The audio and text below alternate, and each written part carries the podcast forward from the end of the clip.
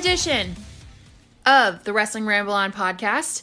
I'm your host, Meg, and introducing our producer slash step and standy co host, whatever you want to call him, Sideshow Lunchbox. Yeah. Oh, you didn't know? So we're doing a real special, uh, a real special episode today. Um, for those of you joining us and are a little confused, we are not only is Lunchbox our producer for Wrestling Ramble On, he is also my co-host for the Creepin' It Real Horror Cast. So, and I'm your husband. oh yeah, and I married him too. that part. God, thanks for all the accolades, but like, yeah, I'm Oh, act- yeah, and- I'm and actually attached to you. Oh yeah, I forgot.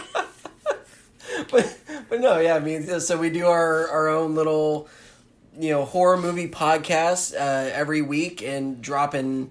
T- you know, random movies from all the the good slashers and survivors and just all the really just bad, bad, bad stuff. But I mean, it's uh, yeah, it's just a, our movie review the show. good, the good, the bad, and the turkeys. and the damn. and the turkeys. Uh, for those of you who don't know, go back and listen to our Thanksgiving slash Thanksgiving episode. Um, so yes, uh, why are we doing this? Uh, you asked because you came to listen to either the wrestling show or the Creepin' sh- show. Well, there's actually a lot of crossover there. Uh, Very much so. yeah, uh, turns out that wrestling has a knack for pulling in horror elements. Uh, not so much the other way around. And the thing that I love about wrestling, and, and, and we're both super marks. Like, I mean, it's just I'm a nerd's nerd. yeah, we're we're nerds all around. Equal opportunity nerding. I I always tend to like, and again, I think this goes for most of you wrestling fans out there. It's like you always kind of gravitate towards those wrestlers that seemed to be like superheroes or like that were in like the costume gimmicks and I mean it's like we all like everyone loved Hulk Hogan because he was just the mighty man and it was just like this uh, epic thing. I always love Andre the Giant because of just he just He didn't seem real. he d- there there's Yeah. nobody else that was really him and that kind of goes for you know all of my favorite wrestlers where they seem like supernatural powers and it's just Yeah, in one way or another, whether Yeah. it was their size, their strength, or um, their skill levels, like they just didn't seem like because ordinary people don't do the things that Ricochet does. Normal people aren't built like Andre the Giant. yeah I mean, it's they're living breathing superhero types and we we can also say that about a lot of the our marquee horror villains um jason freddy uh leatherface they've all taken on these superman batman levels of notoriety. Um so there's really a lot in common between the two although uh, i'm not 100% sure on what the fan overlap is between but if you're a nerd I, nerd. I think that and, and like we're and, like some of the stuff that we're gonna get into today follows that where it's just like there's things where you know stuff Kane would do or you know the Undertaker would do or Mankind would do that the Joker would do or I mean or, you know some like random Yeah. like DC or Marvel or you would supervillain. have or you would have things that would come in and they would be reminiscent of a monster movie or Yeah, I mean, uh, it was like they were they were basically being something that was just downright evil, and somebody had to like you had your vi- like, and that's the always thing you got, you have your good guy and you have your bad guy, and the bad guys like later on like towards like the 90s like or towards like, the end of the like 90s. like towards like the late 80s into the 90s is when they started becoming like evil supervillain status bad guys. Kinda. It was more the ministry? It was more first of all that was in like 97 98 so So it wasn't the beginning it wasn't it had nothing to do with the 80s however the the gimmick of the whole thing started way earlier than that with it, it just looked different. So instead of it having that cartoon or movie sort of feel the evil guys uh, usually with the the McMahon territory especially, they went for the low hanging fruit. They had the evil foreigner, where it was uh, Oh, Nikolai yeah. Volkov, or an Iron Sheik, where Oh, cheeky baby. where they played up this really nasty um, villain type, but it was more of like, like I said, it was really cheap. It was low hanging fruit because it's they played to the patriotism of the audience that was very redneck at the time. Um, so it was they were playing to the Reagan crowd. Yeah, kind but. I I think that when it became into the the horror movie status, It was wasn't- the 90s, It, yeah. was, it was it was Undertaker. Once Undertaker showed up, th- like it was all like um, in, in the grave from there. Like not not in the grave like uh, in, in a bad way, but it was like No, I know what you're saying. Um, Taker did sort of break the seal on becoming a movie villain, but in the ring. Yeah. I don't. Maybe they do exist, and I just don't recall them. But I really don't. I cannot think of anybody prior to Mark Calloway debuting at Survivor Series 1990 as the Undertaker, Yeah.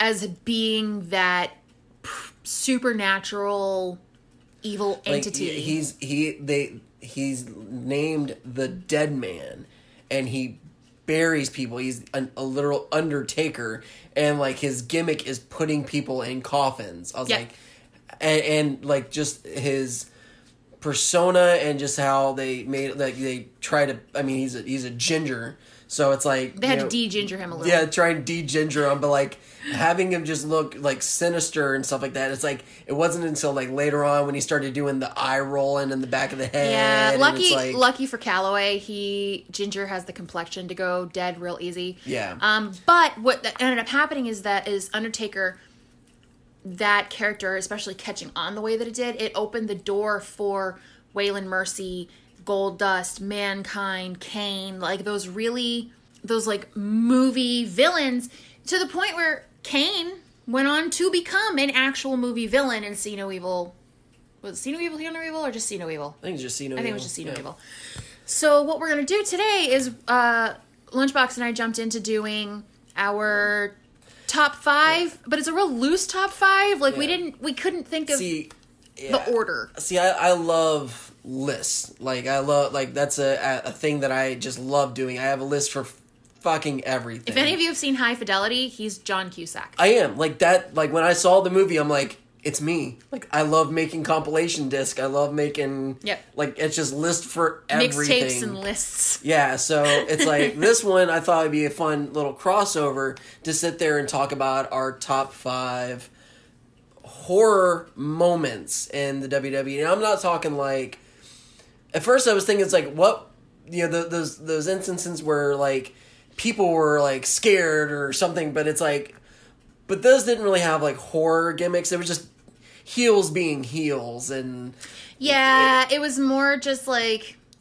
some asshole. How do I scare the kids? Kind of thing. Yeah, no, I'm talking like this stuff, like the horror moments that we could pull out that would actually be in like a horror movie. Right. Now, the one thing I don't know if you have him on the on your list or not, but I'm gonna ex-nay the boogeyman.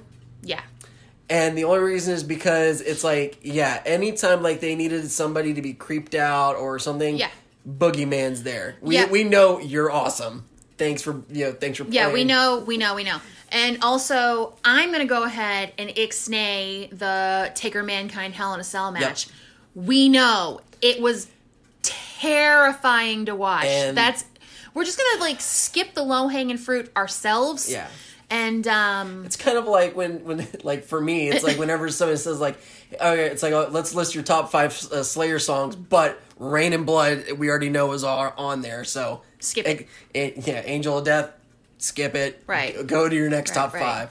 We know, Yeah. we know. With Metallica, the Black Album's always number one. Let's m- remove it. Well, see, I always you know, Red Lightning, but what, I know you what- like their whatever. thrashy stuff. I know. Um, so that was the thing is like I wanted to kind of go in, and yeah, the Hell in the Cell, like that is actually one of my that is my favorite wrestling match of all- like uh, of all time. But it wasn't really a wrestling match. No, but it was- it was a blood- massacre. It was a car crash. You can't even call it a wrestling match. That was a mess. But it, it just like extended out because like Mick Foley gets fucking thrown off of the goddamn cell. Mar like Undertaker's just like, holy shit! Like I just did that, and then like hey man, you dead? But the thing was like, so then he like throws him through the the like it, it's like it. Mick Foley should not be alive, and yet later on he comes down the ring and like continues to wrestle like like an did- hour yeah, or so later. He did a run in on someone else's match. and I was just like, how Yeah. like and the, and even the announcers are like, how is he walking? Yeah. and but it was like a genuine like. What is he doing? Yeah. Like, what? It was real confusion, real concern. Yeah. We know it was a horrific thing. So, Um, but these, but these are our top five favorite kind of. and uh, really in no particular order. I tried to put mine in an order, but It I'm like, it, it just didn't work out. So I, I kind of ballparked mine. And Yeah. I think I did mine more in order, in terms of order of importance, than actual, like, scariness. oh, I see, did mine that way. Oh, mine. It's Because mine are all pretty scary. I just was trying to figure out is it, should I rank it that way, or should I rank it in terms of, like, how important was the thing? I have no idea. Like, uh, uh, my wing it? My, mine started off as like I'm gonna do like my my one two three four five, and then I got into this thing where I'm like I started like into a flow about how I would talk. Like I like I have segues onto my my top five. Did you write like, yourself a script? I, I, was. I am a professional here, Meg. oh, I. I just made my list. No, I have like I have dates and times and Oh, I just like, made my list. Like I am I am nerd. so All right, nerd, crack open your Voodoo Um, Ranger IPA. alright, so let's give our uh, stone cold salute and Yeah. Juicy haze. oh hell yeah! Goes down smooth. Uh, I fucking love this beer. Like I'm drinking the the Voodoo Ranger IPA, the Juicy Haze. juicy. It's just fun to say. because it's juicy. Yo, beer me a Juicy Haze. Right. I've been All right. watching a lot of The Office. so- All right, so you want a Rochambeau for who goes first, or No, because no, because nuts always win. nuts go first? Yeah. All right, well, nuts, you can go first. Okay, so I wanted to start off with person. Like, so a lot of your horror uh, characters are. We're gonna have a lot of the same. I don't know ones. about that. No, no, I'm saying, but Oh, like characters, for, for- yes. for characters. Um, so I mean, it's like you only have like a handful, and, and you mentioned I think all of them just at the beginning of the show. Sorry. Um, but no, no, no, it's fine. Okay. But my, I'm gonna I'm gonna call this my number five. Like so, this Sure. is my this is my bottom. My one of my favorite new acts is Bray Wyatt. So Bray Wyatt, he- like on a whole, everything that he's done since he's hit the WWE, I have been a fan of. Mine is Husky Harris. I actually enjoyed the Husky Harrison because I thought it was hilarious. like the name is like to sit there and, and go, "I'm Husky Harrison, I'm coming for you." A what? Excuse me? A squeezing powder? Like, uh-huh? Like it doesn't seem threatening to sit there and go, "I'm Husky Harris," unless you were doing like a hacksaw Jim Duggan. But even that wasn't threatening. No, it, it- but like I mean, it was threatening to a degree because it's like, oh my god, he's got a fucking two by four, and he's just coming at you with this. Oh, it's I mean, like, it's scary for other reasons. yeah, yes. but it, it's not like, yeah, to hear Husky Harris is coming for your title. Eh, I think I'll, I'll be okay.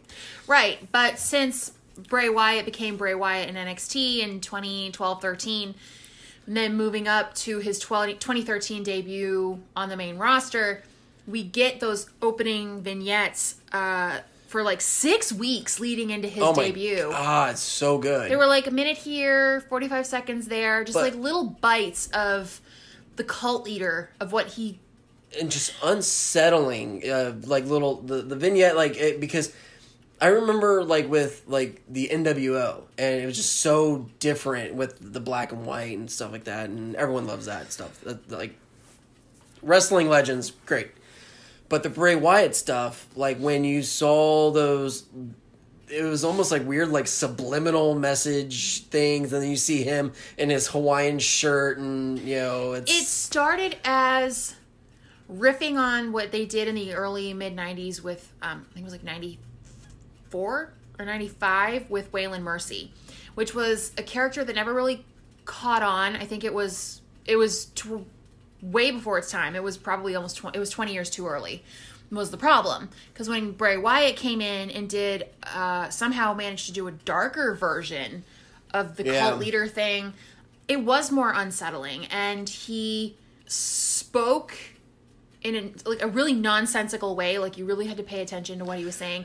His his what he said was nonsensical, but he said it with such such conviction that it was really scary. yeah It's like this And guy really believes his own shit. it had this like that essence of like a jake the snake where it was like he wasn't yelling or he wasn't getting but he was preaching. yeah he, he was he was very much like that like that uh, uh that manson kind of esque thing where it's just like i'm i i believe everything that i am and it's like you're gonna believe everything that i am you're coming along with me and and then all of a sudden like so that was scary on its own but then to see him bring in these two hillbillies is basically what they were. I mean, they like one was in like a big jumpsuit and the other one was just wearing a, like a tank Dirty. top and dirty tank top and uh and jeans and big big beards and it was just like Yeah, he had the intimidation factor, and he had Eric Rowan in the sheep mask was And- really unsettling. Yeah, and like that Um, that was the thing as that gimmick was going along, then like uh, he also had like the one of the coolest little stupid things is that lantern. Like that lantern, it like really set off like a whole thing because he would they would shut the lights down and he would come out with the lantern, Yeah. And then like all of a sudden everyone started pulling out their the the phone lights, and then all of a sudden everyone became fireflies. I was like, coolest fucking gimmick because the WWE didn't have to set that up. The fans did that. Yeah, it happened naturally, which is always the best part. However, um, two, a couple years into that, I want to say two, or- between two and three years into it, uh, the Bray Wyatt character started getting bungled real bad. Yeah. He would talk and talk and talk and be super threatening. And so they would ramp up the fan base to be like, this guy's really a threat. But every single feud he had, he's like, He lost. I'm so threatening. I'm so terrible. I'm coming to get you. And he would, he could never deliver. He always lost the big one. And after a couple years of that, where you know he goes through maybe a half dozen feuds, eventually as a fan, you're sitting there going, "Yeah, all right, Bray, keep talking." meh." Yeah, like his the the threat level doesn't really hold up. I mean, I remember like when the Shield uh like really arrived on WWE, like they it became this thing where it's like like holy shit, like these guys are to just start fucking things up. Same thing with Bray Wyatt. It's like every time like you heard that like that music that that And the lights that would go out. and then it's just like oh no, like Bray Wyatt's here. It was gr- it was After crazy. a while, it was like, But "Okay, then- cool, Bray Wyatt's here," but, But then you get like the big pay per view, and you're just like, okay, I already know the other guy's going over, yeah, and the it's like expectations were low. so. That was the only thing that like, but I still, as a fan, loved the Bray Wyatt character just because it was very different. Like, it, and again, I, I love like just a big dude in a like the Hawaiian shirt. Like, it just It was a fun look. He had the, Yeah. the straw hat and everything else. It was great. Uh, fast forward to 2018, uh, midway through 2018, Bray Wyatt gets injured Yeah, and uh, disappears. Um, I don't remember if he had to have a surgery or something, but he was hurt bad enough that he was out for about nine months, eight or nine months.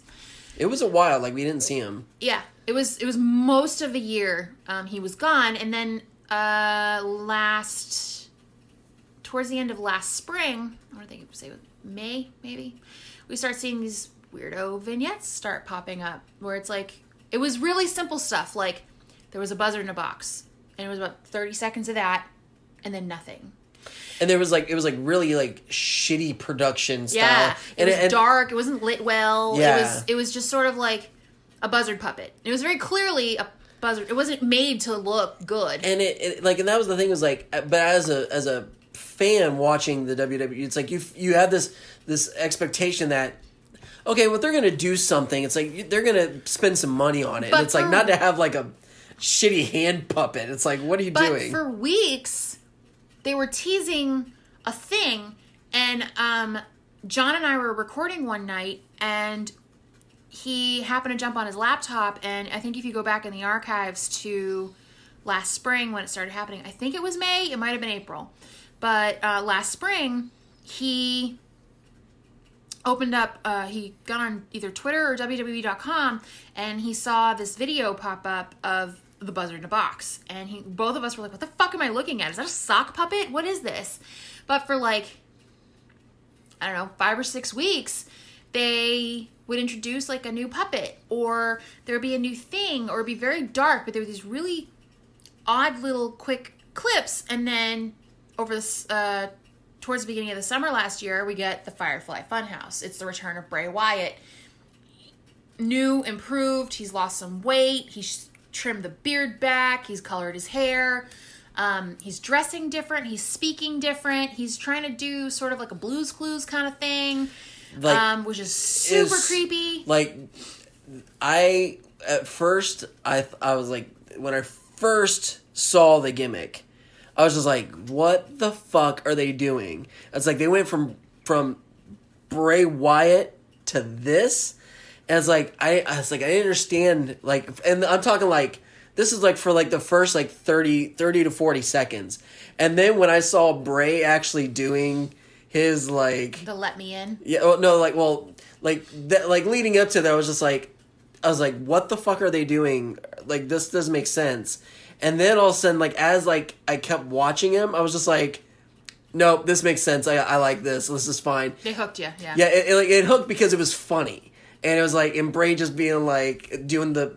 Like, as you said, Blues Clues. Yeah. Or, it's like, hi guys. Like, it's like, oh, gee, we're gonna figure out blues clues Yeah, like- So, and then all of a sudden, like, then right when he did the Let Me In, he would get really dark at the end oh my god, I was like, I love it. I was like, But that wasn't gimmick. even that wasn't even the best part about it. Like the lead, it, it was weird. He still had that culty, that cult leader part of it. They just were going about it a different way because they were targeting kids.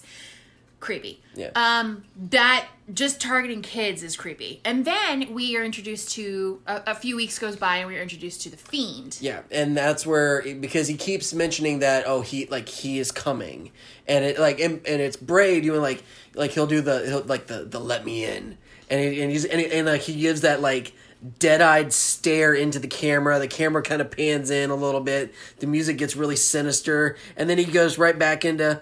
All right, bye guys, and he's like bye, like, and he's like giving like the goofy wave, and then it's just like, but he just keeps saying like, like he's coming. It's like he's coming next week, and it's just like, who's he? Yeah. And then all of a sudden, like they would do like the weird like Bray Wyatt flashes, and you could see the fiend face, and it's like this creepy Joker Yeah. smile. Like it's Designed and executed by the one and only Tom Savini and his is. and his mustache. so so the Bray Wyatt character has taken a really sinister evolution. Um, they do a lot to play with the horror visuals, where um, not only is it the look of the character himself, but like most of his big matches, he's had to wrestle under a red light, or he does a lot uh, coming up, up from out from under the ring. Um, Well- he a couple months ago he did the Daniel Bryan angle where he drags him basically drags him to hell and starts ripping quote unquote his hair out of his head. now uh, the the red light thing. I've heard you and John Justine talk about this ferociously, where it's like you guys absolutely hate the red light. Hurts my eyes. See, that's the thing is, I actually don't mind it because one, I I enjoyed it because it was something different. It's something that you don't see all the time on, uh, you know, like with WWE at all. And so for the, like for the fiend character, it's like, it's you know like where you're like, oh, like it, it hurts my eyes to watch the match and stuff like that. I'm like. The fiend doesn't really. It's not supposed to make you feel comfortable. Like it's not supposed to make you feel like No, but if I'd rather shut the match off than end up with a migraine, that's I, a problem. like I totally understand that, but as far as like the fiend and like all this stuff goes, I was like, I, I had no problem with it. I guess like, uh, everyone was citing, you know, with the way you guys were thinking because I guess WWE has, has gone went ahead and done away with the red light. Good. But it's not the first time that they did the red light gimmick. Um, like Kane used to do it. Um, But he wouldn't wrestle under no, it. he did. He did a couple times. Okay, that's Yeah, really. but but it's way. but yeah, like but it's probably one of those things where it's like it just doesn't work, and it's just like and you it- can't really see what's going on and Yeah. it's really hard to see who's doing what it's just it doesn't work well for tv i don't know what it's like live but for tv so no like the one thing that I am loving about the Fiend is not only is the amazing Fire uh, Firefly Funhouse uh, spots like when when you have a wrestler that's in the ring and you hear that kitty like music just hit yeah and you know that Bray Wyatt's gonna jump up on We've the a friendship that never ever ends yeah it's like how fucking like and just, the goofy faces like hi kids yeah, what's up? Like yowie wowie. Like I, I love saying that. And it's like our, our, our little three year old daughter will run around the house going yowie wowie. It's amazing. But like uh good parenting we're Oh, good yeah. parents we're great parents We're amazing parents. awesome so but there was the, the the the fun thing with like so he leads in with all that and then like with the, the let me in is the thing that like really like sinks in because it's like it's just like i'm being like really goofy but it's like nope i'm br- like you're coming with me Sure. and but then like the whole thing with the fiend it's like it's not only it's it's bray wyatt and the fiend like they're two separate Mm-hmm. people and i was like that's a cool little gimmick on its own um i mean you know mick foley's done it and you know Mick Foley did it. Um, as long as they don't go the way of Mick Foley, it should be No, fine. Because Foley got watered down pretty bad because it was a constant switching back Yeah. and forth between everybody. But it's like I like that they they have that where there is a, a separation uh, for in Bray Wyatt's head, but um, the thing that I love is that they're actually doing what Bray Wyatt starting out should have done. Bray Wyatt is like the fiend is unstoppable. Like and it's a threatening thing where it's like anybody that like goes up against him like he, he is just an unstoppable force and it's like and it's scary. Like you see, and again, we're you know we're in our thirties, but seeing Miz and Daniel Bryan, especially because of who they are, go up against the Fiend, it's like I don't know if they're gonna come out on the other side of this one. Yeah, I mean, like, so one of my, like, I got a, a bunch of favorite like fiend moments, but one of the the most recent was at the um, uh, Royal Rumble um, contract signing with Daniel Bryan. Oh yeah, Holy shit! Like, as as if, as far as like for horror moments goes, so Daniel Bryan is like he's tired of the fiend running away. Like he'll run down the you know the hole in the mat and stuff like that, and he ends up like he's like, well, how am I going to get away with you know keeping him in front of me? I'm going to do a strap match, and so he wants like he's and I winced as soon as I heard that because I've seen a bunch, and I'm like, ugh, yeah no one wins than those. No. Nobody. And so I'm like, when I think about it, it's like, okay, you have the Fiend and Daniel Bryan that are going to be strapped together with a leather strap. It's like this isn't going to be good. So then the Firefly, the the, the Funhouse music hits, and then he's just like, like Bray Wyatt's trying to fax. Like he's got a, a shitty fax machine. He's trying to fax it to, to Daniel. He's like, I don't know. It's not. It's not working. It just keeps jamming. It's just like you know whatever. He's like, you know what? But I don't think it should be me Yeah. that that should be signing that contract. I think he should do it. And all of a sudden, boom, lights hit, and all of a sudden, like uh, the red lights come up, and the fiend's standing in the, you know, the center of the ring, right in front of Daniel, and it's it, like, but he just pops in there, like it's just like. yeah, like he'd been hiding under the ring or something, and then just Yeah, he runs I was in. like, it's yeah. such a cool little gimmick. Is it's as easy as it is, but it's just like he just shows up and boom, there he is.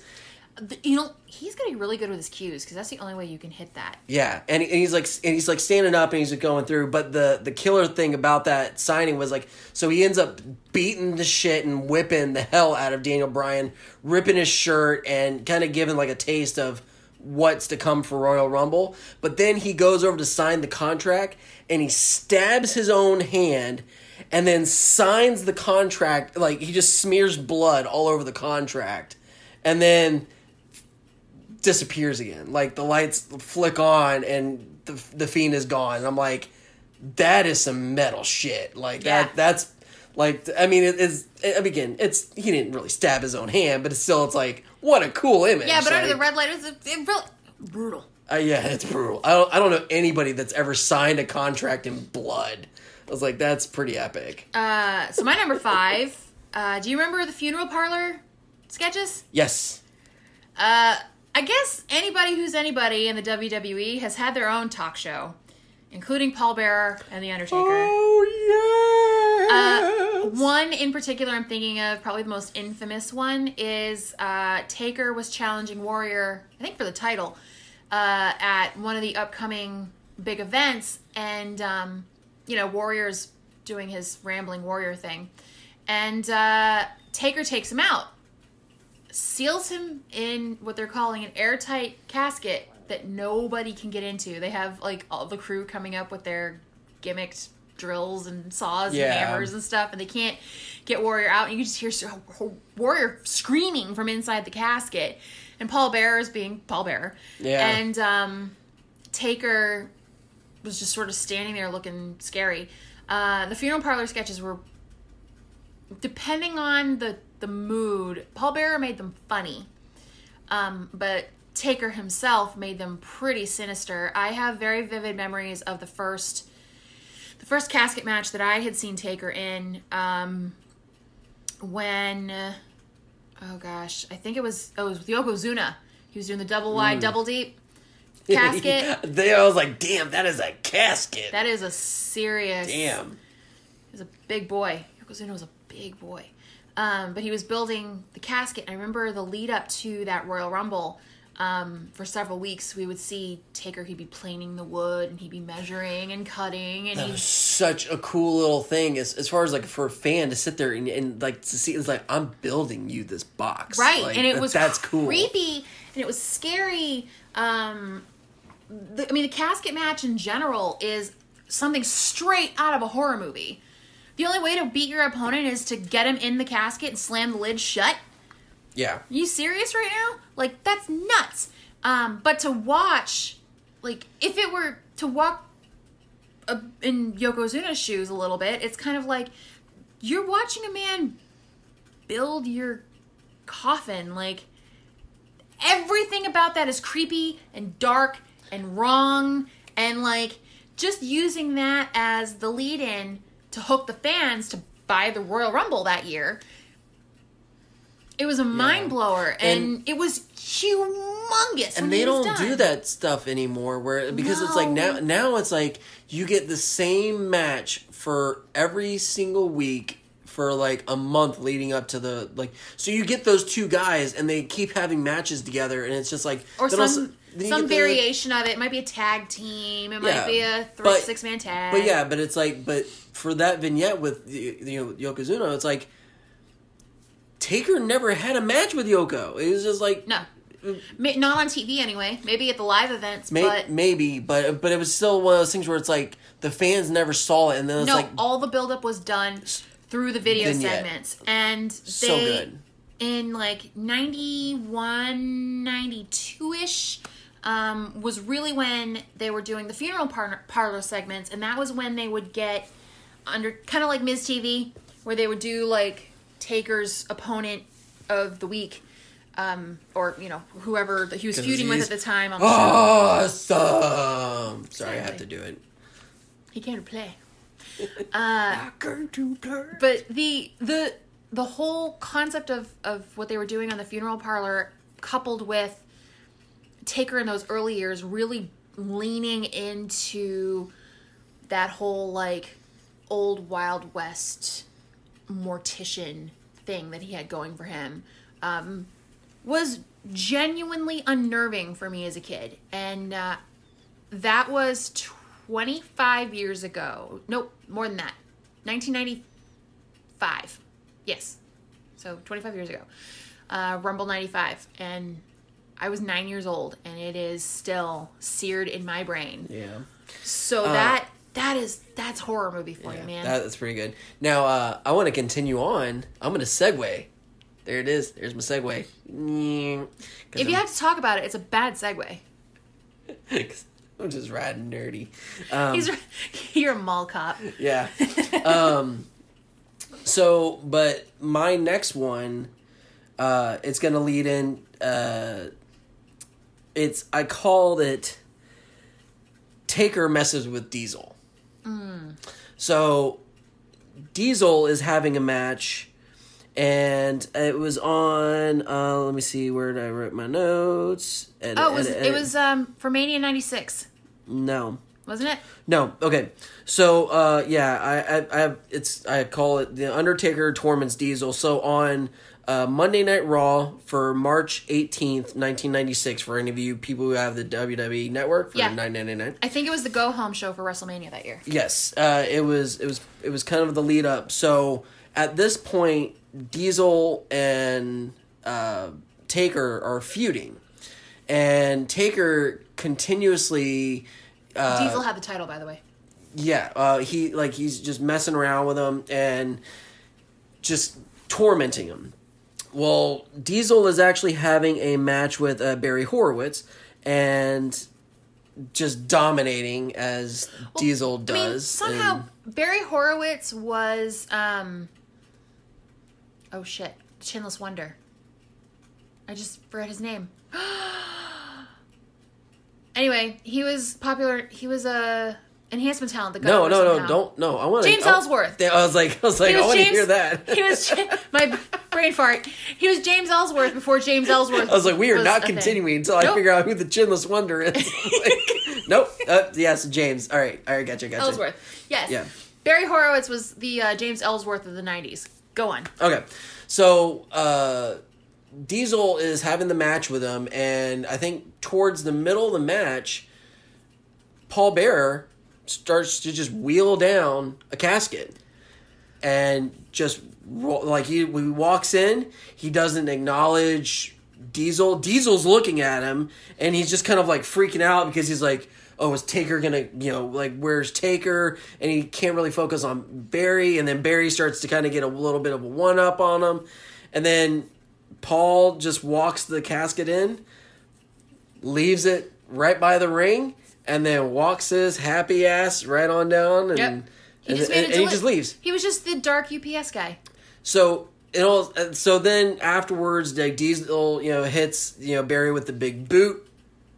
Barry goes down, hits him with the one, two, three, and then like really quick, uh, Diesel like runs up, like he runs over to the timekeepers area and grabs a wrench, and it Are you sure it wasn't the hammer? no, the it, it was a wrench. Okay. Like it was, it was a, it was a some road. Some roadie was probably screaming, "Hey man, don't touch my shit!" Yeah, it's like okay. So he grabs a wrench and then he goes because he's gonna open up the casket because he thinks so. Like Taker's gonna be inside, and he like there's a really good build up, really good build up. But then he opens the casket up, and it's just this plastic sheet, and then he removes it, and it's a like a wax figure of Diesel. It was. It looked so good. It was the best wax figure I've ever seen in my because life. Because they did a close up on the face of it too. Yeah. It looked amazing. it looked like him.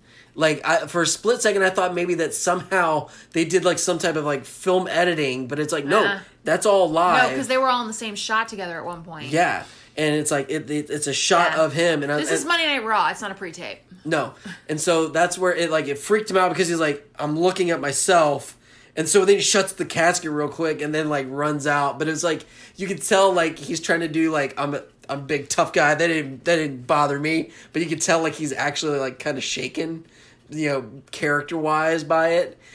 But then later on, it leads up into uh, one of my other kind of segues where it you know your typical thing where as we mentioned being pulled from into the ring so uh, Diesel is having a match with Bret Hart. It's a um, not a Hell in the Cell, but it's just a you know Cage match, Cage yeah. match. So Bret is trying to leave, and uh, you know like he's actually climbing over the cage, and at this point, uh, Diesel is actually trying to go through the doorway, Mm-hmm.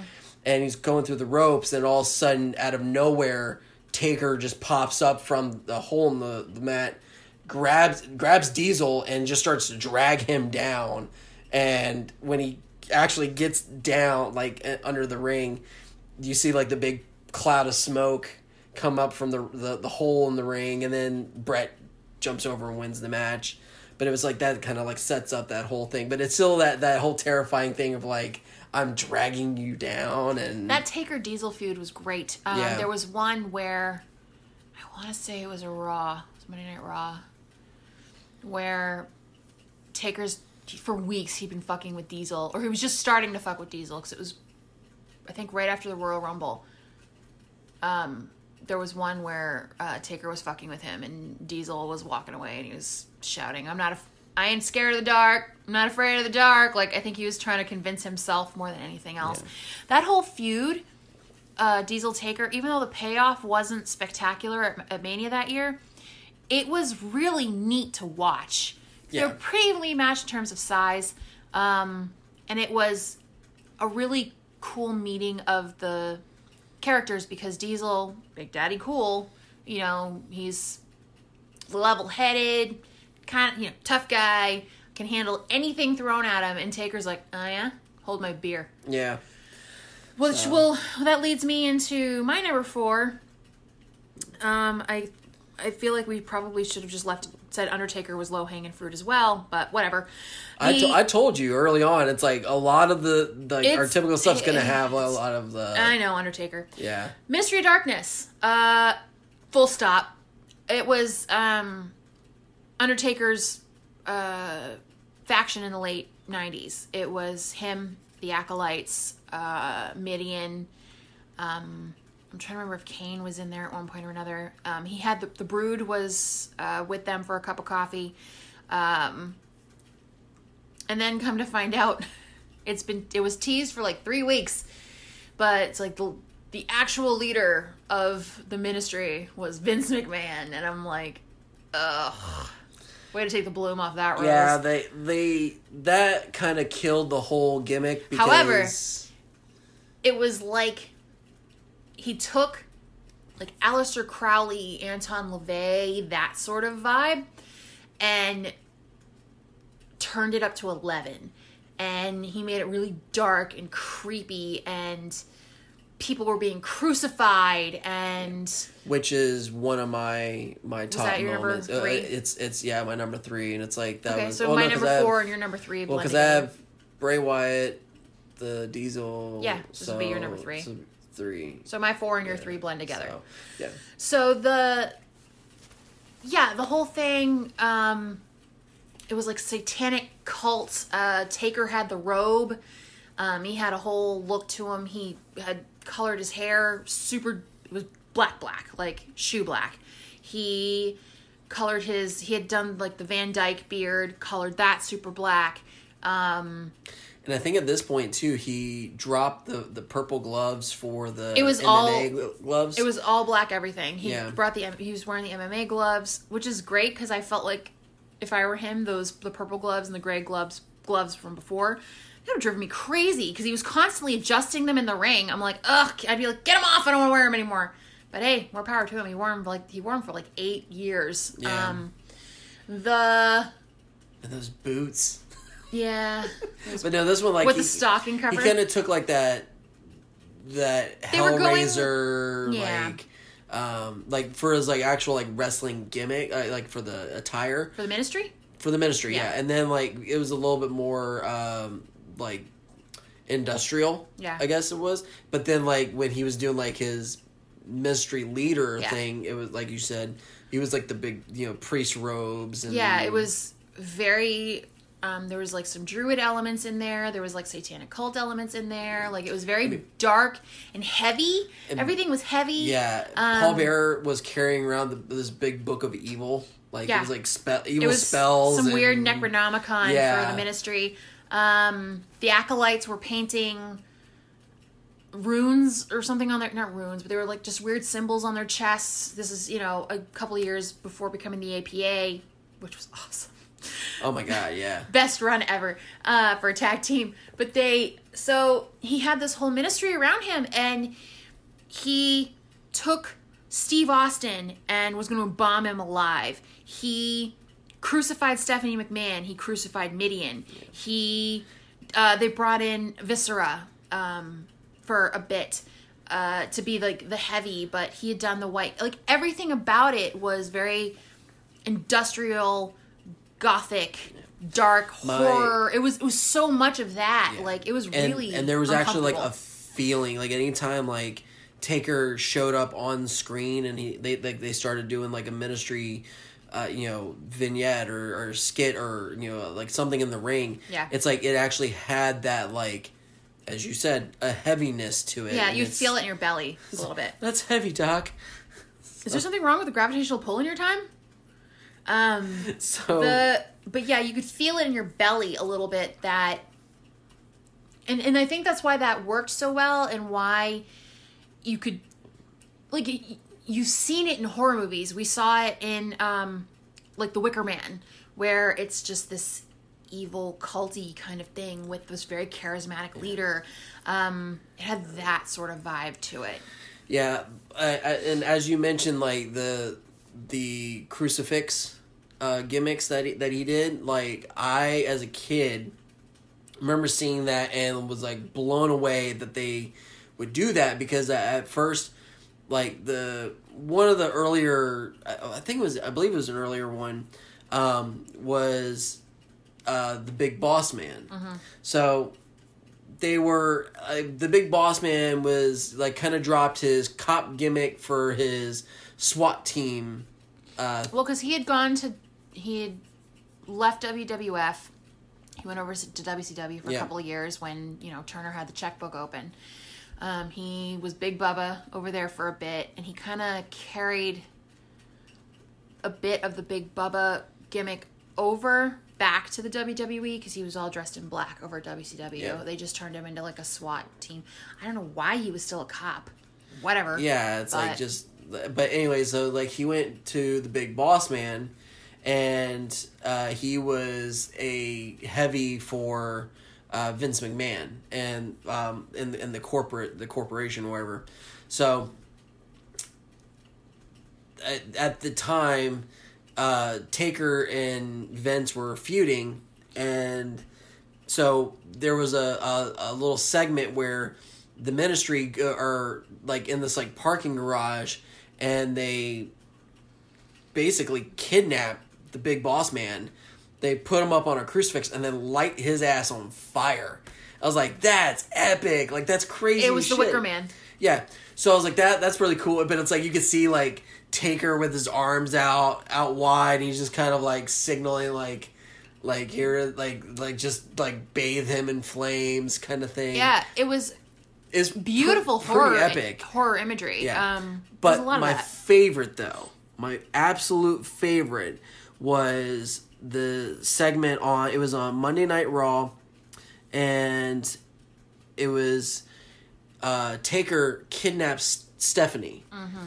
That one actually held more of a horror movie moment for me because of the way Stephanie was selling it. Mm-hmm. Because she was like legitimately terrified No, because mind you, this is like a 24 year old Stephanie McMahon. Like she, she's all, she's still baby faced and Yeah. chubby cheeked. and like and I, I mean I love Stephanie and it's like it's it's no matter what she like they any renditions but it's like she's always great but She's it's like really good at what she does. Man. she's she's fantastic I mean the whole Triple H they're all great like well, that's fan- the thing about that segment uh, with her being uh, put up on the Undertaker cross, and it was uh, Undertaker. Undertaker. Paul Bearer was the officiant to the dark wedding. Well, and that and that was the thing was like so Taker wanted to marry Stephanie because he thought that be, since her father is the man that owns the company that if there's an unholy union that Taker would then be a part of that. And it was just like what a crazy ass gimmick. Oh, and Stephanie sold it. She was screaming So her good. head off. But it, what the best part about that was is, you know, over the next several, uh, Steve Austin does a run and saves her. Over the next several weeks, though, we get the reveal that Vince McMahon was behind the whole thing, and then we start leading into the Stephanie Triple H stuff. So Yeah. that actually was this weird crossroads for Stephanie McMahon because that's when she would get shortly after that is when she would get paired up with the man she's still married to today. So Yeah. it's such a weird thing that it happened. was it was very weird, and I kind of I did not like the whole Vince being like it was me, and it's like was well then dumb, why yeah. then why would you go through this whole thing of like it, it just seemed like it was like you just went through a lot of extra work for nothing, and it's Yeah. like and it, that that didn't really fall through, but during that scene where they crucify Stephanie and they're carrying her down the the ramp and again, you got Paul Bearer at the at the helm. You got you know Viscera and all those guys just carrying her down, and she's screaming the whole time, and no one's helping her. Nope. And it's just there. Until uh, Austin But does then the run at the when end. they they they drop her on the top rope, and she just like just sitting there, just dangling. I was like, that's it's such a creepy thing. yeah, and- it was it was a really good visual. It was an excellent segment, but I feel like they didn't know how to wrap up that storyline, so they were just like, uh, uh, Vince did it. But I love, but the whole Stone Cold thing too, because it's like he comes in to save her, and then when she like he, he gets her off the cross, and she goes and gives him this like big hug. He just like keeps his arms out. He's like, "What the hell are you doing?" I'm like, uncomfortable. and like because like Stone Cold at this point is like in like fuck you Vince mode, and it's just like so he knows that I didn't do this to like get any you know thing out of like he's like I'm still like I'm still mad at Vince like Yeah. I just did this because She doesn't deserve yeah it. no one deserves that and then like Vince comes down and tries to shake Stone Cold's hand and Stone Cold's like, uh, no. it's like dude this is not not don't the- don't get yeah. it twisted, buddy. I didn't do this for but you. still like Vince was like you know thank you thank you and it's just like yeah, I just don't think they knew how to put a bow on that No. present. But still, it's it's a really really cool segment. It really is. Uh, my number three is the Mankind vignettes. Oh yeah, Those were something. Uh, Mick Foley debuted um, early 1996. Uh, oh no, abort. Telling in 95. I remember seeing these vignettes before Monday Night Raw and on Saturday when they would do the Saturday or Sunday show, the weekend show.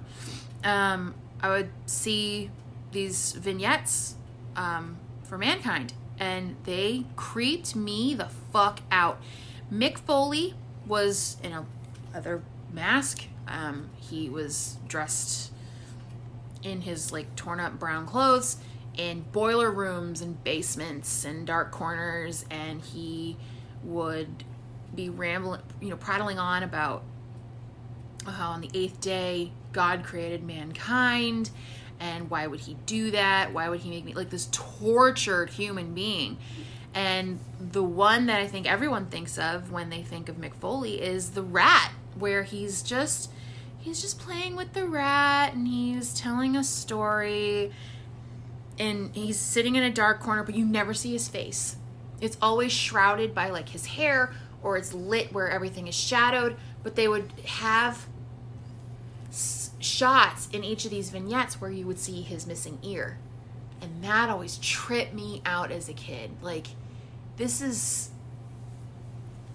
tor- you know it was a tortured psychopath thing they were going for and it was legitimately scary Yeah. for me and like because he would have like the the outburst too, and that was like it was very Oh, yeah. it was it was very calm and, and I'm just just poor little boy, but they don't know what they're saying. It's like oh wow, like you just Yep. he went from like zero to like a hundred out the door, Yep. like it was like and Mick Foley is actually one of my like top five wrestlers of all time Mm-hmm. because of those early on like mankind uh, you know vignettes and stuff because like it really sucks you in Yep. for for what was going on. yeah you're you're bought into whatever at that point because you're just like this guy is insane and he was being billed as like not being able to feel any pain and to not um and he was set up to be the perfect foil for the undertaker. And then he got paired up with paul bearer. And like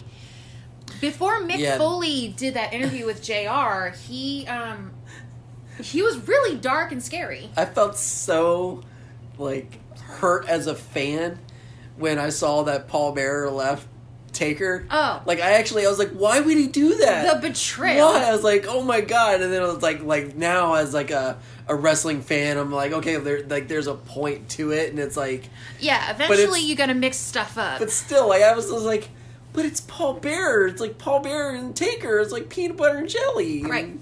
you know, you know, beer and chicken wings. Like it's like you just They're can't have- supposed to go together. yeah, and then it's like to see like uh where mankind was taking the power of the undertaker because of the urn and Yeah. it was just like Yeah, they, they made it into a whole thing. And, like, Mick and Taker, every time they got put back together, uh, good stuff happened. oh my god And so, it's always and it's fun stuff Mm-hmm.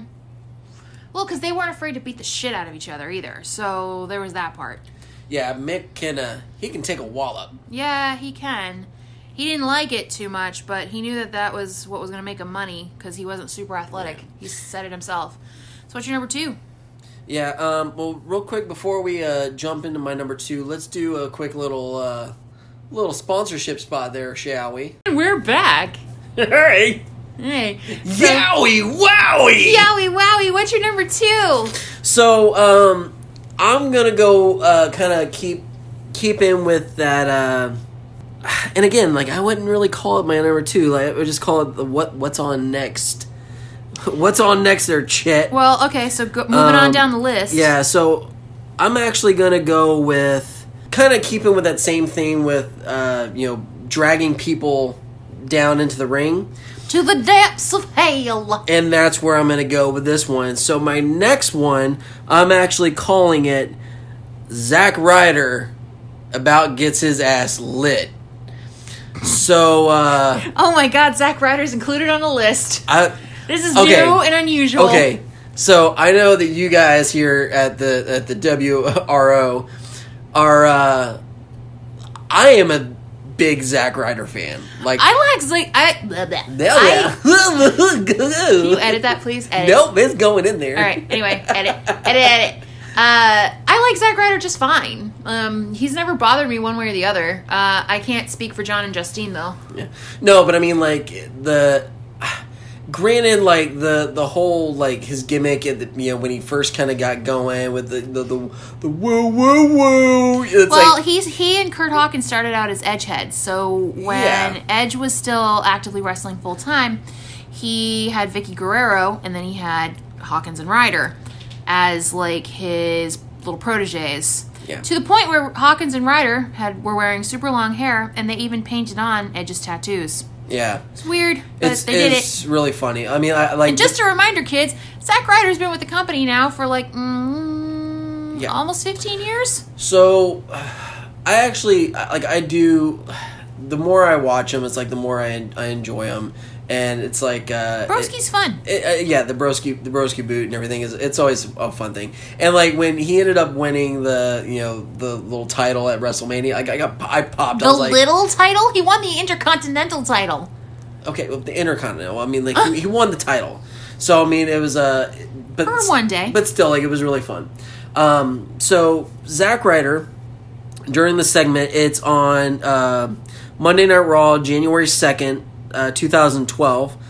So the the setup is John Cena jumps up on Raw and he starts to give his you know New Year's resolution, right? Well, then all of a sudden he gets interrupted by Kane, and this is when Kane has removed his mask. It's about probably a little bit after where you know, so he's got the clean shaved head and he's like super creepy and Yeah, uh, he's more like Kane the Stalker. yeah. Yeah. And so he, so he's kind of got it after Cena. So Cena turns around and he's like doing the I'm the good guy, I'm the, you know, like I'm going to stand up to evil. I'm going to be the, you know, the the big the big man. And so this is at the beginning of the show and then at the end of the show they're doing a six-man tag match and it ends up being uh, Mark Henry uh, Kane and uh, Jack Swagger. Uh, for for those of you that are watching AEW, Or that Jake is Hager. Jack Hager. Jake Hager. Uh, Is it Jake or Jack? It's Jake. He's going by his real name. I'm gonna call him J, JH. Sure, Hager. Hager. Hager derp derp derp derp. Um, so you have uh, Henry, Kane, and Swagger against uh, Cena, the at this point the U.S. champ Zack Ryder. Yeah, that was the thing. like he was actually U.S. Hey champ. man, what are you doing up on that fence? Hey, Yeah. I'm just trying to get over. Wow, nice. Long Um, Island, Long Island Ice Z. Yeah, deep cut. and the Big Show. So it was also part of it. Now, uh, towards the match, like so, they had the the six man, uh, you know, kind of tag match going on, but then Kane decides that he's just going to just fuck off. He's like, you know what? Screw these two guys. I'm leaving, Hmm. and he just walks down the ramp back towards Gorilla, and that's it. Uh, Mark Henry and like this is when Mark Henry, you know, doing he still has hair and he's just like, you know, that's what I do. That whole thing, which I fucking love Mark Henry. But um Mark Henry and Big Show are feuding at this time. And so Again. they start beating the shit out of each other outside of the ring and get themselves counted out. So Jack Swagger is having a handicap match with Cena and Zack Ryder. And so he's got Swagger's got Ryder in his ankle lock. And it's putting a uh, like it's like oh my god like he could actually win like Swagger could win this whole thing. But then out of nowhere Cena comes in, saves the day, hits him with his, you know, Hits him with the AA. hit him yeah, the AA, and then that you know the the you can't see me, Bob's your uncle, show's over, but then out of nowhere, boom, lights hit, you know, go down, and Cena like perks up, Kane's music hits, and all of a sudden flames start shooting up from the you know the the stage area, so Cena's like screw this and like he, like Ryder's holding his ankle like in the center of the ring and like Cena runs down to the runs down the ramp and then all of a sudden you hear the crowd just like explode and then all of a sudden like you see like Zack Ryder like clawing and scraping because Kane has come up from the ring somehow. I don't know how he got there and like what tunnel he took, but it's like you saw him walk down the ramp. Yeah. And then all of a sudden, boom, he's coming up from the, the, the ring and like but the face Zack Ryder's giving is like priceless, just like terror. And he's just like, because he does not want to go. Yeah, he's in a Friday the Thirteenth movie, and he didn't expect to be in one. So like he starts to get dragged down, but then all of a sudden Cena runs back down, and then Kane gets up, hits Cena in the face, and then turns around and starts to go at, go to town on on Ryder. But then he goes to like he goes back down in the hole to drag him. And as he's dragging it, Cena comes up, saves the day again, grabs Ryder, and both men like he drags both men back to one of the corners, but Kane goes down in the hole. Here's the my favorite part about it is that so everyone's just kind of like both the crowd, oh, the crowd, and then Cena and Ryder. Cena and Ryder are sitting in the corner like, "Man, you okay? You okay?" And they're looking at the hole, and all of a sudden, this massive fireball like bursts up from the like I don't know how this like anybody like survived or like the ring was still up because like that thing was just It was huge. it was like a jet engine just bursting up from the this little hole.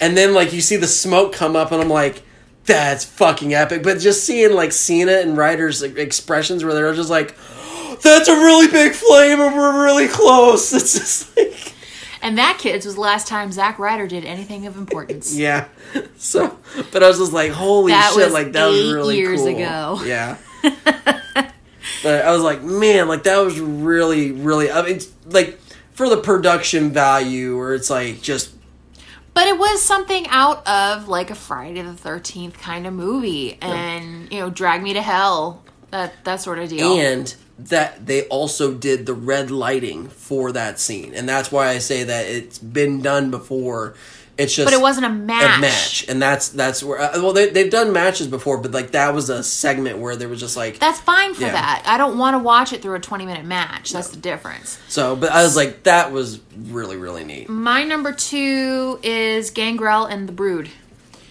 Um, All right, cool. Both versions of the Brood, uh, both the Edge and Christian version and the Hardys, kinda.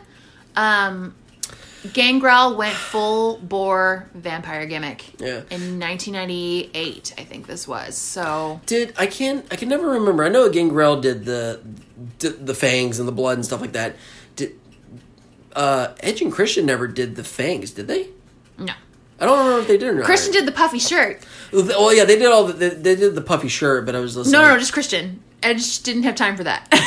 he didn't do it. He didn't do it. He wore the big black hero coat though, um, like the Matrix coat. yeah, yeah. Uh, but Christian really leaned into it and he committed. He had a matching puffy shirt with Gangrel. but they, the whole brood thing, like, it was so fun. They would, uh, they had like the really creepy music. It had a really good groove. I think the New Jersey Devils still use the music. Yeah. To Yeah, this they do. day, is their entrance their entrance It's music? pretty. It's pretty. I don't, I don't know if they still use it today, but I know that for, For a a while there, they were time they were using just, it. Like, and it's a good jam. Like Yeah. it's just like it gets you going. Yeah, it So- does. And that so the Devils were using it as their entrance music. So they would have like the red light and they would come up through a ring of fire. And Gangrel was doing the vampire thing, like he had the little like snap on fangs. He had the cup of blood. Um, they would use blood to uh, like uh, Gangrel would spit it on people. Um, there was Yeah, like they he did. kind of use like a like a was it the Mr. Fuji thing with like the the salt or like the uh, it was um like the Great Kabuki. There- He- yeah, he there did it the- is, with yeah. the green with the green mist. He would uh, the they would have the green mist, but then the, who else would uh, use the salts? Um, that was Mr. Fuji. Mr. Fuji, yeah. Yeah, so- he would use the salt. Yeah. Um, they d- would drop blood on whoever they were going to end up feuding with. actually they did it to, to Boss Man where they it was Big Boss Man was just Yeah, just he had lights his- came on, buckets of blood. He had his Carrie moment. It was it was really messy, and I bet it was really sticky.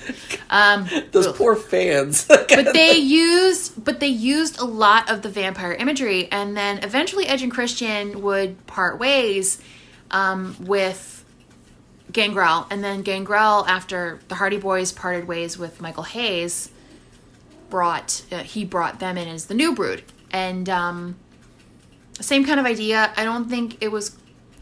It didn't last very long. Um, that I remember because the Hardys started to get in with um, Edge and Christian, and then the Dudleys had come in shortly after that. But the the whole Gangrel to this day is still rocking that vampire gimmick. yeah, he is. He really is, even though he's gotten kind of fat and out of shape. And Yeah. stuff. He does- But like there it's it. it's so weird because it's like with the with the brood and, and with Edge and Christian, it was like I believed it to be where it was Edge and Christian were just followers of the vampire. Like so Yeah. like that's it was just their he was. They were supposed to be kind of like his Renfields, Yes, kind of a thing. that- yeah, exactly. Because Edge had come in first, um, for and then a little bit later, maybe a month or two later, Christian had come in. Yeah. So it was just Edge as like Gangrel's like sentinel, and then he, they brought Christian in with the Um, shirt. But then, like with the Hardys, because the Hardy Boys were already kind of established, Mm-hmm. and then like when they brought him in as the new brood, is like It was Gangrel trying to get because Edge and Christian had broken off, and Yeah. he was using Gangrel was supposed to be using the Hardys to like get back at them, and so he was using them to retaliate. see now if I was if I was to be Gangrel to really make that brood thing like pop off, I wouldn't have just got just the Hardy Boys. I would have gone after like female wrestlers, and I would have gotten like I would have started like this like faction of, of Vampire Stable? just vampire stable. But it was um, yeah, it was really cool. It had a little bit of a, uh, it was a little bit sexy. It was a little bit, it was a little dark. It was a little, kind of, it was a little goofy in some places because But damn, they had a really, really cool entrance. it was so neat, and um, they they really utilized that blood every chance they could get, which was probably the best part of the whole thing. Was just the poor guys would turn around, and the next thing you know, they'd be covered in Karo syrup and red food coloring. Um, so here we go. Number one. So my number one, uh, my favorite moment was the it was the buried alive match with Undertaker and Mankind. So that buried alive match was I call it the the resurrection of, of Undertaker. It was the uh, in your house buried alive at, on October twentieth, nineteen ninety six, and the concept for this match, much like the casket matches, is fucking insane. It's so over the top, dude. like okay so the gimmick is that not only it's like the only way to win is to get the other man in a six foot hole Yep. and bury him Yep. that's your that's your count so uh they have like this giant mound of dirt that's in like on like at the stage and they have this tombstone that's got you know in your house like buried alive and it's got the picture of like undertaker and Yeah. uh, and, and and mankind on, on And it's got know, and it has the pay per view date. yeah, the pay per view date. And so I was like, and they got the, the the headstone up there, and then they got this big mound, and then they actually have like this grave that's already dug out, and they keep like focusing down in the hole, and they're like. The, the announcers are you know constantly are like talking about the like during all the other matches they keep mentioning about this match Yeah. and like They were really selling it. they're really, really good. So once they actually got into it, uh, it starts off where it's almost like that, just a no holds bar. Where man, again, as mankind and Undertaker do, they just beat the sh- ever loving shit out of each other. Yep. But the thing that, like, towards the end of it, what killed me was that, um, so mankind couldn't do it alone, and he ended up, uh, other people came out to Mm-hmm. help him. Uh, I think it was what, like, Goldust came out. Um, There was an executioner that was there. which I don't know who The nameless, the nameless ghoul. I don't know who he was. I don't know if he was supposed to be set up for something later and never panned out. Or no, I was think he was just he was supposed to be sort of around for the like just sort of a mascot for the pay per view. I don't know. Um, that's a really good question. Actually, I have no clue. I'll Um, have, to, I'll have to really see if I can look that dig up, around a little bit. yeah. Paul Bearer was there, and because you, could hear him wailing, "Yes, cover him, bury Yeah. him deep." Cover it. Like, uh, what, didn't he have like the blonde hair? This no, no, he was still doing the. No, he still had dark hair. Um, yeah, and Goldust had come out for some reason. Help. I don't know why Goldust was there. I don't remember recall him and Undertaker feuding at that point, but sure, why not?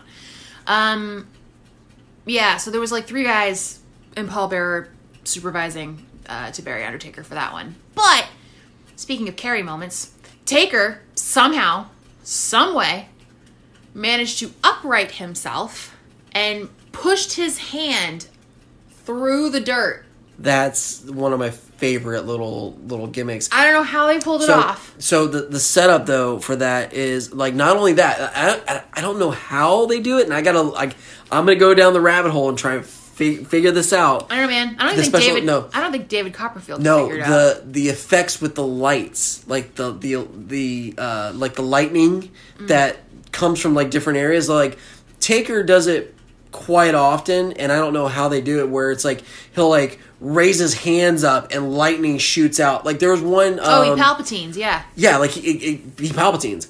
Perfect. I love you. You're my wife. Nerd.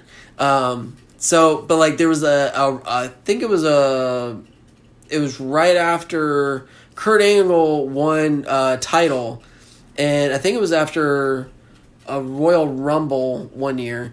So it was right at the end of the show. Angle wins, and then all of a sudden Taker's music hits. Taker comes out and he's all he does is stand at the end of the ramp. He lifts his hands up, lightning, li- like Palpatine, you know, lightning shoots out from his fingers, and all of a sudden you hear like the crash. Angle's shit in his pants, and all of a sudden the ring falls apart. Like you, like Yeah. Someone like someone pulled a pin. yeah, people have been wrestling on that thing all night. Thirty men were in that ring earlier, and all of a sudden it was just like this thing just decided to like collapse, like the Big Show and Lesnar just like did a big slam on it. But it was just like it was really like again really cool effect. So the lightning for a buried alive, a lightning bolt strikes the mound, and then that's when Yeah. Taker's hand comes It like up. it I'm like- resuscitated him. I'm like, holy sh! Like I, as a kid, I I was like, yeah! Like I was like, I was I was like, he's alive.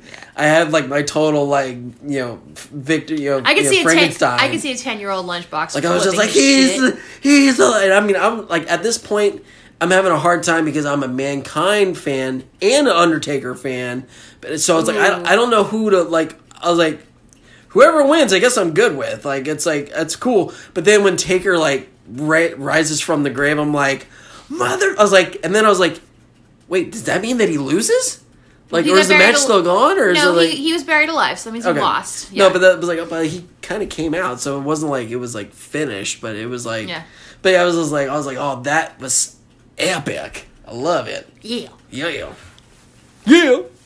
Well, my number one um, wasn't in the ring. Oh, Uh, my number one, or there's actually two parts to it, of the most horror. I don't necessarily want to call them scary, but definitely the most horror-oriented uh, events in wrestling were the uh, double murder and suicide of Chris Benoit and his family, and uh, the murder of Bruiser Brody. Oh, wow, you're going deep with that? I was going with some fun stuff, but No, wow. um, because both of their this both of them they're straight out of a horror movie. Uh, Bruiser Brody. Okay, so Bruiser Brody. Um, if you want to get, I'm going to give like the Cliff Notes version of what happened to him. But if you want to get the full version of what happened to him, um, jump on Amazon Prime or wherever it streams. Viceland did their Dark Side of the Ring uh, miniseries last year. Uh, they have season two coming up soon. Um, but the story of Bruiser Brody's murder is one of the episodes. So the quickie version of it is Bruiser Brody was wrestling in Puerto Rico. He was having some issues with one of the Puerto Rican local wrestlers, um, I forget his name, and Carlos Colon, who was running the promotion. Um, he had some issues. At the time, uh, Tony Atlas, Abdullah the Butcher, and Dutch Mantell were all working the territory with him as well. Well, the wrestler he was having, uh, the Brody was having an issue with, had come in. The locker room clears out. He stabs, he stabs Brody right there, um, and off he goes. Um, Tony Atlas and Dutch Mantell are like the first two guys on the scene, and essentially Brody dies in Tony Atlas's arms. They were really good friends at the time. Um, and uh, because Dutch Mantell was one of the witnesses, um, he stuck as close to it as he could. Well, I don't know what kind of gangster voodoo shit they had going on down in Puerto Rico in the 80s, but uh, there was a rushed trial. Um, Mantell and Atlas were both supposed to be called as witnesses. At this point, like Mantell had gone back home to Tennessee for a bit and he was supposed to receive his subpoena. Well, he had gotten word of the verdict of the trial and uh, the man who murdered Bruiser Brody got off. Um, it was a rush trial. Evidence was bungled. It was just a bad scene all around. And uh, so Brody left behind a widow, and uh, I think his son was five years old at the time. The very next day, after Dutch gets the news, his subpoena comes in the mail, or his summons. So the Brody thing was eerie. It was weird. Um, in in the documentary, they, the the witnesses were talking about how that Brody seemed to kind of know something was gonna happen. I don't think he knew quite to what extent, but uh, he was stabbed in full view of witnesses, bled out. And probably the worst part about the whole thing is, is how shitty everybody was involved except for Tony Atlas and Dutch Mantell because they didn't want to lose their payday. They all lied. All lied right through their teeth, um, saying uh, Carlos Colon had nothing to do with it. No, the the uh, the man who stabbed him didn't actually stab him. They lied. They lied to cops. They lied to attorneys. They lied to everybody. The Chris Benoit uh, event was happened t- about 20 years later, 2007. I think no, or a little little more than that. Bro- Brody was in the 80s. it was 2007 for Chris Benoit. Word came, his son had seven year old son had been suffocated. His wife had been strangled, and Benoit had hung himself. Um, there's a lot of conspiracy theories surrounding that whole thing, saying that Kevin Sullivan was involved because of um, it was Benoit was married to Sullivan's ex-wife. The whole thing reads like something out of uh, a choose your own adventure, scary story kind of deal.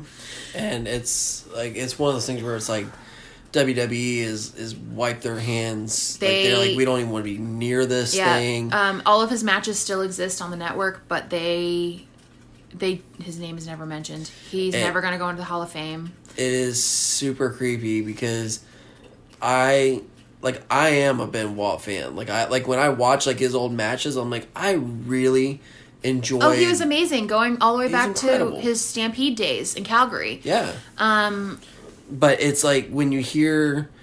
It, it's weird that now because like if you see him on the screen or you like you kind of wince. it's eerie Yeah, because it's like I know what you did. and it's uncomfortable.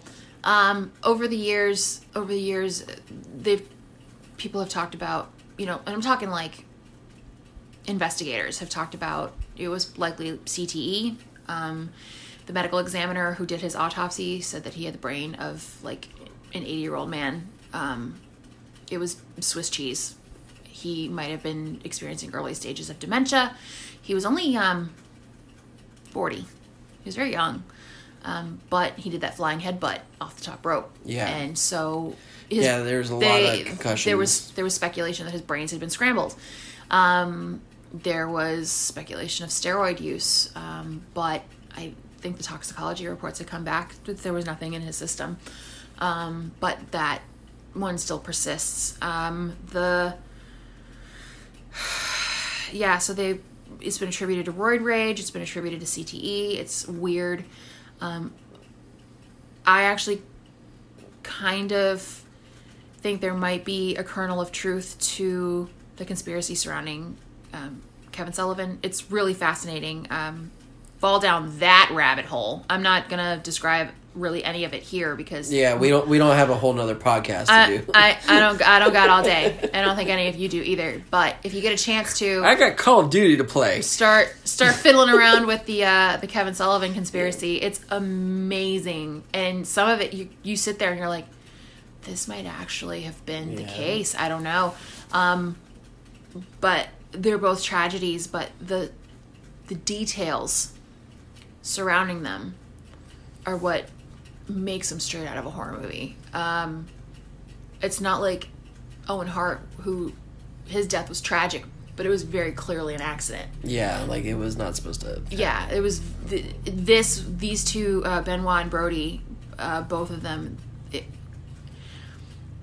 it's so hard to put into words. it really is. You've got to go read about them. Go see the Viceland uh, episode on Brody yourselves to to really get the full effect of it. But it's like these two men were potentially one of them for sure, but the cold blood. There was murder all over this, and it it's just like it got pulled out of it got pulled out of a horror movie or some wicked front page like your murderer next door kind of shit. Like it's really it's really hard to wrap your brain around, and Yeah. uh, those two are probably two of the scariest moments in wrestling. Yeah. Um, so real quick, I want to go. Well, not real quick, but uh, I think we can get the go home on this. But I wanted to do this with you. Oh, What is? I'm gonna go with your top horror wrestler. Who is your favorite? I know we spoke about you know mankind and and Bray Wyatt, but it's like your end all be all number one. Who is your your go home guy for your top favorite wrestler? Naked Mideon. Holy shit, that is the scariest goddamn thing. Oh my god, like I wasn't even thinking of that. Like, why would you even do that to me, Meg? Because that reaction was worth it. Yikes. No, no, it's not Naked Mideon in his fanny pack. Uh, God, I forgot that he did that. he did. He really did. Criminy cripes. Go bleach your eyes. I'll wait. You, know, you No. can't bleach a memory. No, you can't. It's burned in there forever. Um, good luck trying though.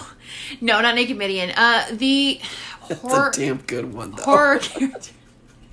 Who's your favorite Batman? Andy Dick. Andy Dick. Who's the worst Batman? That was it.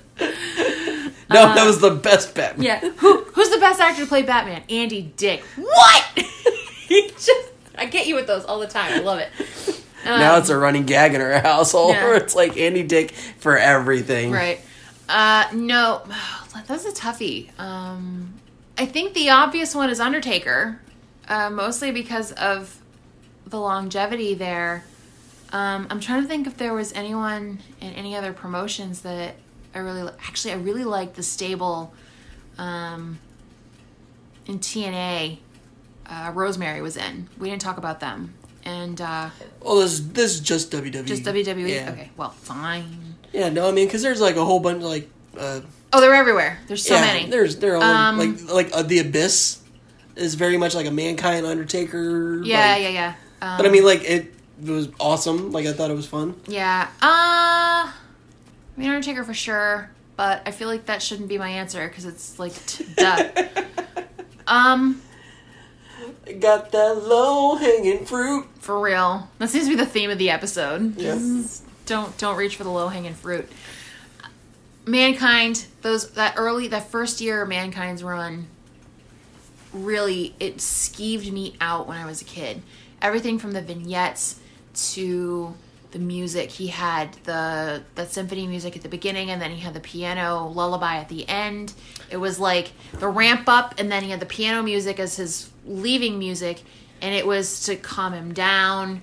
Um, And you know what's awesome is that I, as a producer for both the Creeping and Real Horror Cast and the Wrestling Ramble on show, I have done that same thing because of Mick Foley for our shows. Yes, if you listen to the show, the opening, you have one set of music, and then the at, at the end, there's a different set of Yeah, music so the for that same thing. the intro and the outro, um, he had that going for him. Both both themes were really creepy. Yeah. Um, even the piano lullaby at the end, it was still a little like Yeah, like it, it did. It was very uncomfortable. Um, yeah, the the stuff with the rats, the way he would talk, um, the interview with Jr. was really unsettling.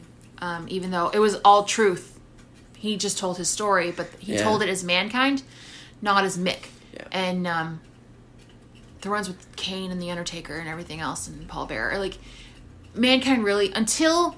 He started fucking it up with the three faces of Foley. Like mankind was legitimately See, spooky. I actually really enjoyed that. I'm not saying I didn't enjoy the Three No. Faces of Foley. I'm just saying that mankind got it lost re- it. It lost its edge real hard. And when he Um, started, because it started going into like mankind, where like corporate mankind, and it was like where he's trying to like he was wearing like the just the buttoned up shirt. it was just all disheveled. And he was just like still Yeah. mankind, but it was just like he, it's like he picked it up off his bedroom floor and sniffed it and went, "That's fine." Yeah, and but put it on. and then like the the gimmick that he did with uh you know the Rock and you know the Rock and Sock, the Rock yeah. and Sock, and it was just kind of like that whole gimmick of the evil mankind. Was, it was left so far behind.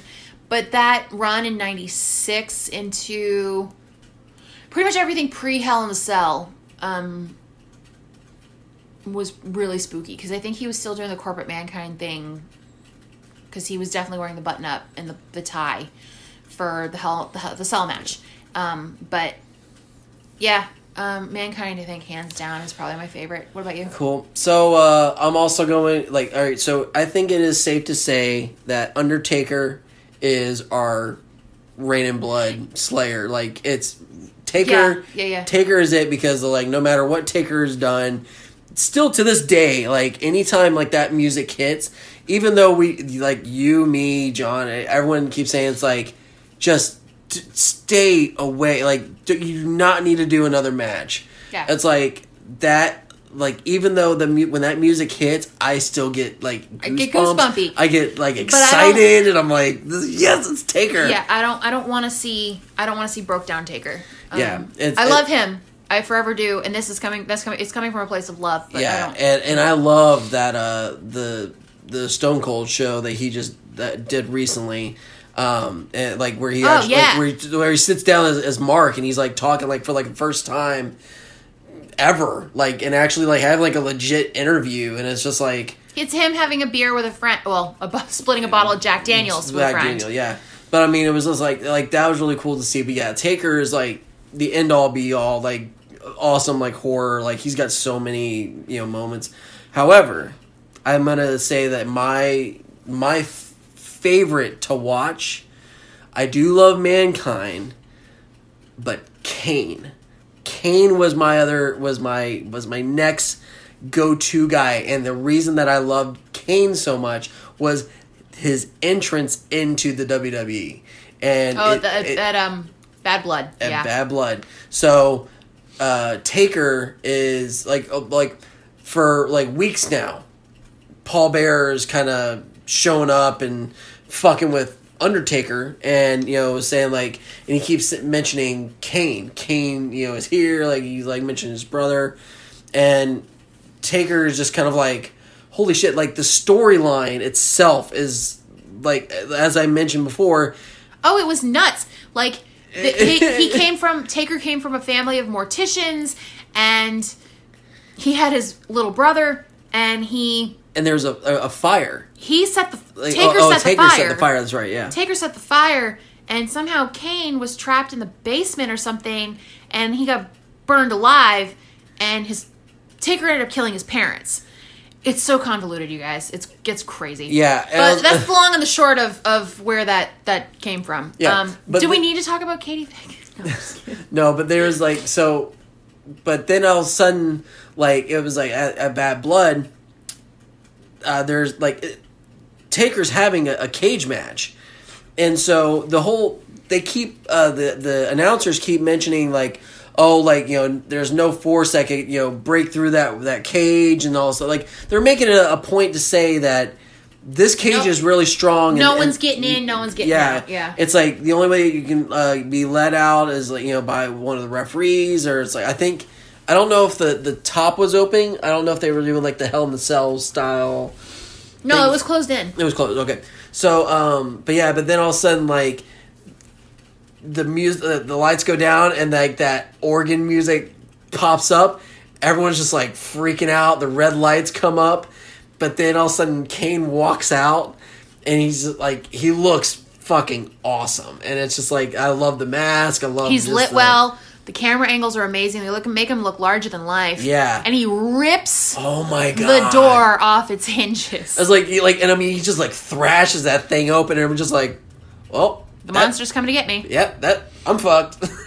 like it's just like you look at Jason Voorhees and you're like, eh, just go ahead and just get it over with. Like it's just like it's you kind of lean forward. You're like, I know Yeah, it's happening. It's Yeah. happening. Um, but like so, but then he like stands right in front of Taker, and just the face Taker gives, where he's just like, I can't believe like, and then I go. I'm watching wrestling. Yes. And I'm like this invested into the storyline. I'm like I was like, oh like it's just the whole thing of like, oh, it's his brother and he's just like, oh, and then like and then they're both two supernatural powers where like Taker can have lightning coming from his fingertips and like or or like he rises Kane, from the Kane dead. controls fire. Yeah, and it's like or, I was thinking, it's like Kane like raises, does his arm raise, and then swoops down, and all of a sudden the the ring posts light up with. I was like, it's fucking amazing, It's so metal. so good. And then, uh, but the one thing that like I like was right after Kane like took off the mask. Um, is when I, I kind of felt like he really went into that horror like element. Like he was Yeah. he was there with Paul Bearer and things like that, but No, but he went more of the Evil. E- the evil. He was the silent psychopath. yeah. He was scarier that way because it was just sort of he became more of just a presence. I don't know. I don't know how he did it with the mask coming off, but somehow it worked. yeah, when he took the mask off, like it became like m- more sinister. And, the like, thing that cracks me about Kane is like if you've ever heard Glenn Jacobs, the man, oh my, speak, I love Glenn Jacobs. he is so articulate and he's so intelligent and He's he a good fucking guy. he's well read and he seems like kind of wholesome. And- yeah, and uh, we mentioned Mayor. At mayor, yeah, Mayor Glenn Jacobs. Yeah. So, like he's a mayor. I was like, how cool would that be to sit there and go, "Hey, my boss could beat you up." it's Yep. just like, Yep. So it's it's so strange when city. you're like, and he's very like economically and politically minded. Like he's very very intelligent. He's very very bright. And then you have he's playing a the you know embodiment of evil, the, the demon, that kind of thing. Uh, yeah, it just it doesn't. It's hard once you hear Glenn Jacobs because I've watched like he did a town hall uh, speech in I think it was in New Hampshire on uh, Mises on the Austrian economics. And like it's really hard to go back to seeing him as Kane after that because like he gave this 45 minute I watched the whole thing this 45 minute speech on uh, the principles of Austrian economics and why it needed to be utilized here in the United States or something like that. And I was just cause several years ago I saw it, and I was just it was my jaw half on the floor. And then the next week I see him on Monday Night Raw, and I'm like, uh, Yeah. I was like, and I love that, but like there was one segment, and poor Jr. oh yeah, There was like he always kind of get like whenever you put him in like in front of somebody crazy, like it's just he gets the crazy. yeah, and like so it's like Mick Foley like attacked him, but Kane I felt got him the worst. So you could tell Jr. was just uncomfortable to be in in the same room with Kane because he's like I don't I don't like as far as the character goes, he's like I don't know what's gonna happen. And then like it turns out that But for some reason, there's this random gas can on the it's table. like that because that's comfortable. I mean, just it's it belongs there, like the lamp, the couch, the plant. the FICA. Yeah, it's it's just like it's like it's just sitting there and then all of a sudden like so later on like as like the interview escalates and then uh kane grabs jr by the throat and then throws him down and then pours gasoline on his ass and then lights him on fire and i'm like that's and and then and just and like stands over him and just laughs and i was like that's pretty horror movie like yeah, it's pretty sinister. like that's pretty bad. And then like there's like all types of stuff where he's just like tormenting because he was doing like uh he was at that part where with like ECW was coming in and like they Oh. were doing like the it was the WWE, ECW, and WCW. Oh, the invasion. The invasion, and so but he was a part of the ECW portion, and there was stuff with like uh him, Big Show, where they were doing like. Um, no, that wasn't the invasion. That was the trying to reboot ECW. That, that's what I mean. That's what I yeah, it was that like wasn't the invasion. That was like five or six years later. Yeah, but uh, he was a part of the ECW uh, clan, and it was just like Yeah. like they like That was several years They would try to get him to do a lot of like the backyard brawl type matches, and like he was throwing people through uh, like pane glass windows, and Yeah, it was all silliness. um, but I mean, like there's like, but he did a lot of that, but it like never. It's like there was that like the rendition of Kane, but he never lost that thing. Even like with the stuff with like him and Daniel Bryan and the oh, Team Hell No was Team great. Hell No was amazing. That was not horror related at all, but it was so no, good. but it was still like it was really good. But I'm the tag team champions.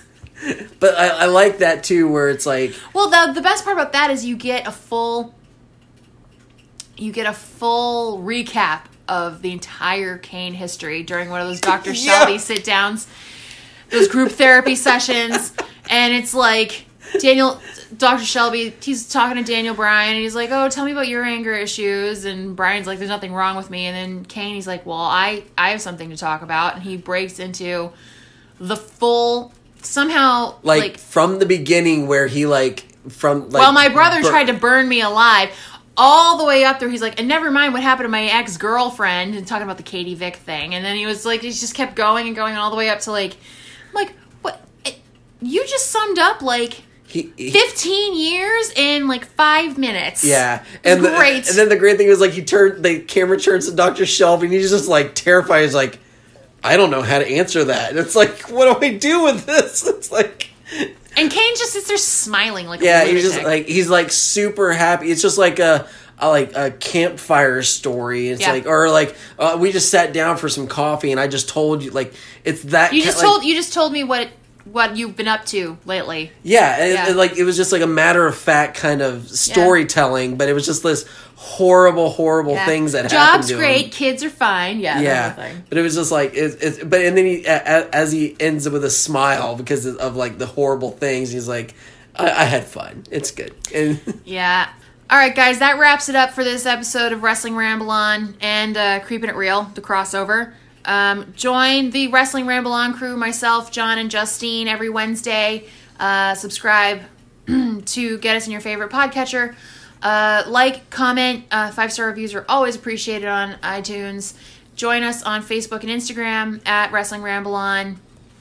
Um, if you have any ideas, show ideas, or things you'd like to hear us uh, cover, recap, um, watch along, whatever, um, you can e- email us at meganjohnrambleon at gmail.com or just private message us on either of the social media platforms.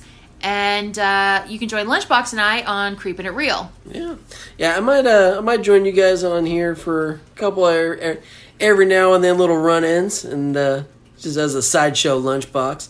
But yeah, with the the Creeping It Real, like you could always find us. Was it every Tuesday? Every Tuesday, if you're Every- subscribed, we'll drop in your favorite podcatcher. When you wake up Tuesday morning, there will Yeah, be. but uh, you can always find uh, or you know contact us at uh, at creepingitreal.cm at gmail.com uh, That's or R E E L as a movie reel. exactly and uh, you can also get us at instagram at both creeping it real and uh, facebook creeping real um, it's just yeah I, I pretty much got my phone on me so you can always uh, same thing. You got suggestions for horror movies things to watch you know do the damn thing and, and you know get to chatting with us. I'm a chatty cathy so i like to i like to talk. So but yeah. Woofy talk. uh, we'll talk. We'll do we'll, do, we'll discuss. Barbara. Also, find all of our Creeping It Real merch at creepingitreal.redbubble.com. yeah Um, i do merch guys all designs are one of a kind made by uh, Lunchbox. He, I think we're up to like 15 designs. You can get them on stickers, mugs, t shirts, hoodies, bags. Um, the works you name it, Redbubble's probably got it. Uh, they don't have underwear yet, though, for some reason. i think they're they're getting cr- started on it So there's no creepy underwear, but. Mm, I just made myself upset. there's no creepy real underwear yet, but hopefully oh soon. there's socks There are socks. You can get some nice socks too creepy, creepy socks. yeah Uh, is there anything else you'd like to add before we say no, bye? I mean this is definitely fun, and uh, I would uh, like to maybe try and do like some other like crossover where because I know uh, the John or you know the John like you what the fuck He- there's only one of him. there's the only one. Do you hear that, John? There's only one of you. but uh, oh, that's another compliment. That's what number eight going No, on. no, no. No. That's a sigh of relief. Okay, Thank. God there's only one of him. So, but uh, oh, there it is. Um, but yeah, no, but it's like I know that he wanted to do the stuff, and so we might do like another crossover where you know join. Yeah, he'll join us and uh, as a guest spot. But it's like yeah, I would definitely like to come back and maybe do We're just gonna other, have to make it the Ramble on Podcast Network at this point. maybe I don't know. So yeah, but I think uh, uh, that'd be a lot of fun. But again, still catch us on Instagram, Facebook, and et cetera and so forth. do do the damn thing. And this is a lot of fun. It was super fun. Glad we got to talk about horror movies and wrestling all in one show. Word. I feel super nerdy. All right, guys. Till next week. I've been Meg, I've been Lunchbox. and we'll catch you then.